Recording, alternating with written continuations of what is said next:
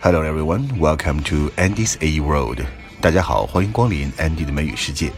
漫谈美剧老友记第一季的第二十一集。在这一集里面呢，我们主要看到的有这么几个特别有意思的情节，一个就是 Monica 的信用卡被盗，她和那个假的 Monica 不打不相识，反而成为了朋友。另外呢，就是 Ross 的猴子 Marcel，他已经到了一个 sexual maturity，所以 Ross 不得不把他送走。还有就是 Joey 要给自己起一个艺名。我们听到的第一个对话就是 Joey 在跟 Chandler 的对话，关于自己的这个艺名到底起什么？Chandler 给他出了一个主意，让他起一个名字叫做 Joseph Stalin。Joseph Stalin 就是苏联的前领导人斯大林的名字，但是 Joey 呢确实不知道，他觉得比较耳熟。他说 It sounds familiar，听着挺耳熟，但 Chandler 呢故意要坑他说 It does not ring a bell with me。Ring a bell with somebody，其实就是相当于 sounds familiar，听着很耳熟。有的时候你坐出租车问司机，Does Elm Street ring a bell？你知道 Elm Street 在哪里吗？Ring a bell 有印象啊，就是以前听过 ring a bell 或者 ring the bell。Does the name Joey ring a bell？Joey 这个名字你有印象吗？How about Joey Peponi? Oh, still too ethnic. My agent thinks I should have a name that's more neutral. Joey Switzerland?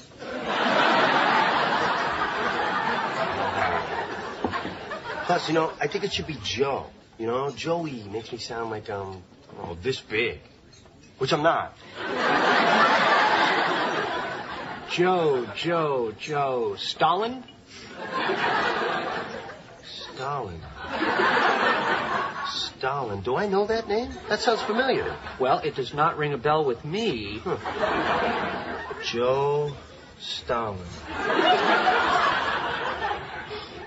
You know, that's pretty good. You might want to try Joseph.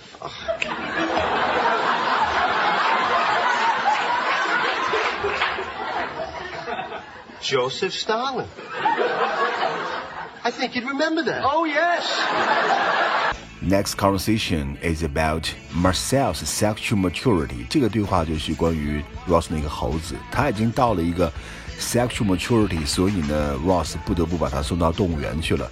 当 Ross 说这个猴子已经 he reached sexual maturity，他已经性成熟了，Joey 就冲着 Chandler 说：“Hey, he beats you, he beats you，他打败你了。”这里面这个 beat 并不是真的说去打，而是超过的意思。这个 beat 呢，这个词有很多种意思，比如它可以当节奏来讲，music beat，或者说 heart beat，heart beat。另外呢，beat it，beat it，这可以表示避开、躲开，而不是打他。Michael Jackson 的非常经典的歌曲，当时刚刚引进中国的时候，还有把它翻译成叫做还击，其实意思正好是相反。Michael Jackson 那首 Beat It，它的意思是告诉年轻人要避免冲突，Beat It 就是躲开、避开、退一步，海阔天空。当然，你对谁不高兴，你也可以说 Beat It，就是滚开，从我面前消失。Hi.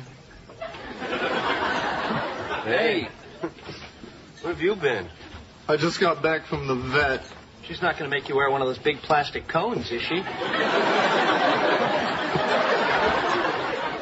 She says Marcel's humping thing's not a phase. Apparently, he's reached sexual maturity.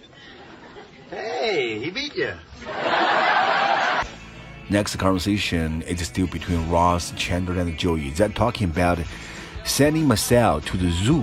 这个很好玩的就是他们把猴子送到动物园，这个过程特别像家长在决定给孩子选什么大学啊， 这个过程。首先呢，Joey 就有一个美国很经典的笑话在这儿，他说：“How do you get a monkey into zoo？怎么把一个猴子送到 zoo 动物园里面呢？”Chandler 说：“I know that one. No, that's pops into Volkswagen。”这是美国一个非常经典的笑话，就是如何把一个教皇塞到大众汽车里呢？这个笑点在哪呢？因为教皇头上戴那个帽子很大，所以他答案就是 take off his hat，把他的帽子拿掉。我也没有觉得这个很好笑，但是美国人觉得这个很好笑。OK，Anyway，那想把孩子送到好大学，这是家长的愿望。那 Ross 呢，想把猴子送到好的动物园，首选 first choice，San Diego，圣地亚哥。但是呢，他说 it's just a pipe dream，pipe dream 就是白日梦，也相当于 daydream。送到圣地亚哥，那简直是白日梦。还是这个大学，就好像家长说这个大学孩子根本上不了，我们再选下一个。How do you get a monkey into a zoo? I know that one. No, that's Pope's into a Volkswagen. Well, we're applying to a lot of them, and naturally, our first choice would be one of the bigger state zoos. You know, like uh, San Diego, oh, right? But that may just be a pipe dream because you know he's out of state. Uh, my my vet uh, knows someone at Miami, so so that's a possibility. Yeah, but that's like two blocks away from the beach. I mean, it's a total party zoo. Next conversation between Monica and fake Monica，就是假的 Monica 和真的 Monica 的一段对话。 他说我们要去参加一个 Broadway show 百老汇的一个试唱啊，当然就他俩谁也不会。他们去的目的就是干嘛呢？就是去玩，make complete fools of ourselves。这个短语 make a fool of oneself 就是出丑的意思。make a fool of oneself in public，我们翻译成当众出丑。但是后面有一句话可能大家不太明白，就是莫妮卡说我嗯不敢去啊，或者我胆儿小啊之类的。那 fake Monica 就说 That's probably cause of your Amish background，因为 Monica 假装说她是一个荷兰荷兰人，她这个荷兰人不是真正的荷兰人，而是宾夕法尼亚州的荷兰人，所以呢，fake Monica 说啊，那你在宾州的荷兰人大部分是这个 Amish，就是。